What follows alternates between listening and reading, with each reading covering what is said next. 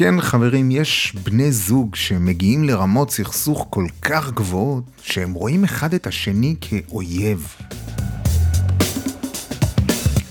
זה מתחיל שהתקשורת בין בני הזוג פוחתת, כמובן, פחות מדברים, וככל שהסכסוך מסלים, ככה החשדות כנגד בן או בת הזוג שלנו גוברים. בסוף החשד הופך להאשמה, הצד השני אשם. בגללו הכל נהרס. בשלב הזה אנחנו רואים רק את הצדדים השליליים של בן או בת הזוג. ככה כמובן גם הוא רואה אותנו. שני אויבים. ואם הצד השני כל כך רע, אנחנו נאלצים להגן על עצמנו. אה, כולל גם לעשות דברים שפוגעים בו. אנחנו לא רוצים חלילה לפגוע, אבל אה, וואלה, לפעמים זה נראה לנו בלתי נמנע. היי, hey, תכלס, זה הוא הביא את זה על עצמו.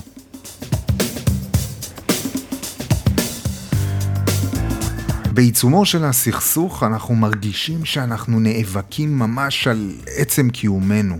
מאבק מתיש והישרדותי. בשלב הזה כבר נהיה מוכנים להזיק גם למי שלא צד ישיר לסכסוך. בטח על הדרך גם לפגוע בעצמנו. פרופסור חיים עומר ונחי אלון קוראים לתופעה הזאת הראייה הדמונית. אנחנו עושים דמוניזציה לצד השני, הוא הופך לשטן או אויב. מעבר לכל הקושי, הדמוניזציה הזו גם חוסמת פתרונות של פשרה. זה בגלל הפחד שלנו שהאויב הזה עלול לנצל את תום הלב שלנו. ברור לנו שהוא יעבוד על כולם רק כדי להשיג איזה יתרון. אנחנו בשוק שאנשים קונים את המשחק הזה שלו. ואפילו אם הצד השני יעשה מחוות uh, טובות כלפינו, אנחנו לא, לא נצליח לראות את זה. החשד הכבד שלנו כבר צבע הכל בשחור. אוטומטית אנחנו חושדים שגם מחוות טובות הן בעצם איזה מלכודת או תכסיס שלו. בקיצור, בין בני הזוג נוצר מעגל קסמים שלילי. כל צד מתחפר בעמדה ששוללת את הצד השני.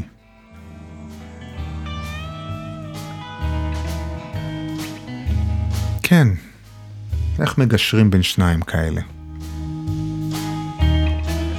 קשוח, אה?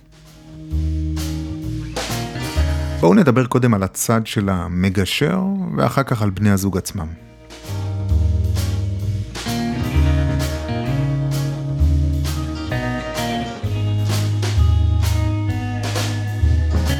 מבחינת המגשר, תבנית הדמוניזציה הזו היא תבנית מוכרת. יש דרכים לפרק את הפצצה הזו. זה בעצם התפקיד של המגשר. לפעמים אנחנו כמו חבלנים, מפרקים פצצות. יש חבלנים שמרחיקים את כולם ומפוצצים את החפץ החשוד. יש כאלה שמשתמשים ברובוט מרחוק, ויש כאלה שמנטרלים. אני אוהב לנטרל את הפצצות. בואו נתחיל מהסוף. המגשר כמובן לא יחזיר את האמון שעבד בין בני זוג. אמון שעבד בין בני זוג קשה מאוד להחזיר. בטח לא בהליך גישור שהוא יחסית קצר וממוקד עם מטרה ברורה. להגיע להסכם גירושין מכבד, ששומר על הצדדים ובעיקר על הילדים.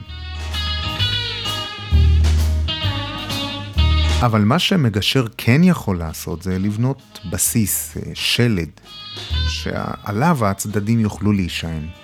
צעדים קטנים, פעולות קטנות, אבל ברורות. צד אחד כלפי הצד השני. פעולה גוררת פעולה, גוררת פעולה. כשהמטרה הסופית ברורה, ולשני הצדדים יש אינטרס בהמשך ההתקדמות. מבחינה משפטית יש לנו מספיק מכשירים לזה. יש תנאים מתלים, ביטחונות, ערבויות, סנקציות, נאמנויות, כתב הוראות בלתי חוזר, המחאת חוק, יש מספיק כלים משפטיים כדי להוציא את זה לפועל. צריך רק להפעיל מחשבה, להיות עם מספיק ניסיון, להבין איך אה, מפרקים את הפצצה הזו. אבל זה מהצד של המגשר. בצד של בני הזוג ברמה העמוקה יותר, כמו שאמרתי, ברור שקשה מאוד להחזיר את האמון בין שני הצדדים. אבל כן יש עבודה שאפשר לעשות כדי לעצור את הראייה הדמונית. הסיבה הראשונה לראייה של הצד השני כאויב נעוצה בשאלה למה יש סבל בעולם. זה נראה שאלה גדולה כזו, פילוסופית, מה הקשר בכלל? אז תקשיבו. מי שמאמין שיש סבל בעולם כי מישהו גורם לסבל הזה, בהכרח תמיד יחפש מי גרם לסבל הזה, ותמיד ימצא את האשם. לעומת זאת, מי שמבין שהסבל הוא חלק בלתי נפרד מהחיים שלנו, ולא תוצאה של מעשה של מישהו מסוים, ילמד לקבל את הסבל כחלק מהחיים ולא יחפש אשמים. הבנו? לא כזה מסובך. סבל, או שמישהו גורם לו, שהוא חלק בלתי נפרד מהחיים. הפילוסוף שופנהאואר אמר, החיים הם סבל. אם רק נכיר בכך, נוכל להשתחרר מהחיפוש אחרי אשמים, ובעיקר להשתחרר מהחיפוש המתיש אחרי האושר. נוכל ליהנות מרגעים קטנים של אושר, כי אנחנו יודעים שהסבל אורב לנו מעבר לפינה. לסיכום הנקודה הזו, המעבר מאמונה שסבל נגרם על ידי מישהו להבנה שהסבל תמיד ישנו, תוכל לעזור לנו להימנע מלהאשים את הצד השני בסבל שנגרם לנו.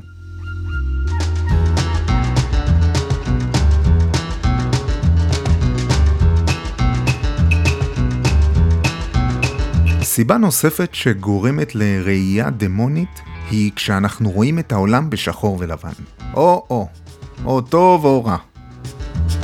במקומות קשים אנחנו נוטים לחלק את העולם לחלקים פשוטים. קשה לנו, אין לנו סבלנות, אין לנו יכולת לעשות uh, ניתוחים.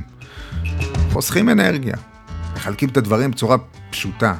הכי פשוטה שאנחנו יכולים. יש טובים, יש רעים. או שאתה איתי או שאתה נגדי. בוא, אל ת... כן, בחייאת. אל תחרטט, או שאתה פה או שאתה... איפה אתה? הראייה הצרה הזו אולי חוסכת לנו אנרגיה, אבל בחיסכון הזה באנרגיה אנחנו מפספסים הרבה מהמציאות. מפספסים הרבה מורכבות, שההבנה שלה הייתה יכולה לעזור לנו. זוכרים את הסרט הכל בראש? כשאנחנו ילדים אז הזיכרונות שלנו צבועים בצבע אחד? פשוט. עדיין לא פיתחנו את היכולת לראות את המציאות בצורה מורכבת. זיכרון טוב, זיכרון רע, זיכרון מפחיד. וכשהילדה שם בסרט מתבגרת, היא מתחילה להבין את המורכבות של הדברים.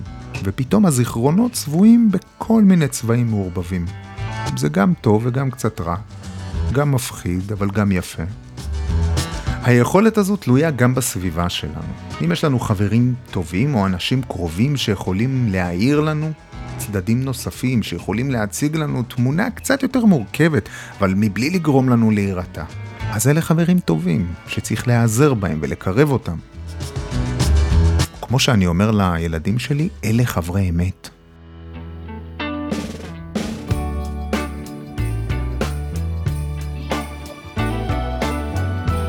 סיבה נוספת לראייה דמונית היא כשאנחנו מאבדים את הזהות עם בן או בת הזוג.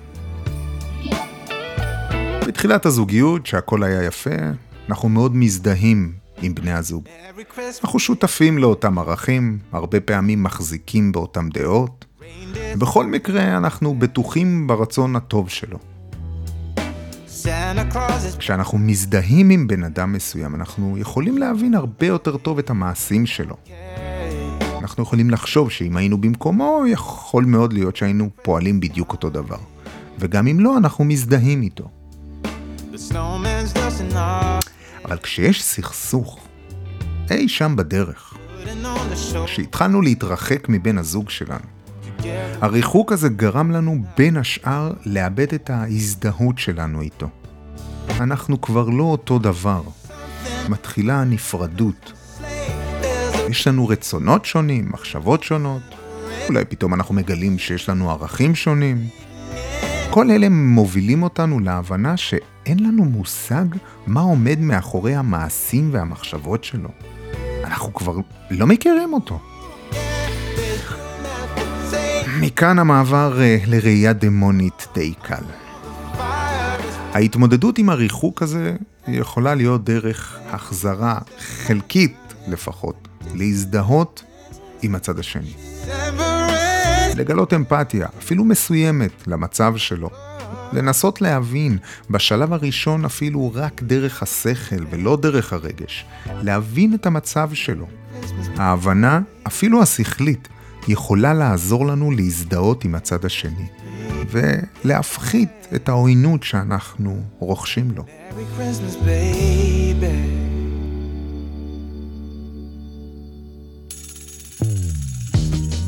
יש עוד סיבות לכך שאנחנו רואים בצד השני כאויב או שטן, אבל אני לא אוהב פרקים ארוכים.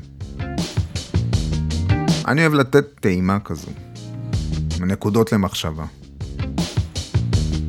מספיק שגרמתי לכם קצת אה, לחשוב על הדברים, אולי לחשוב עליהם אחרת, אולי לפתוח את הראש. היי, אה, ידע זה כוח. יאללה, בואו נסכם.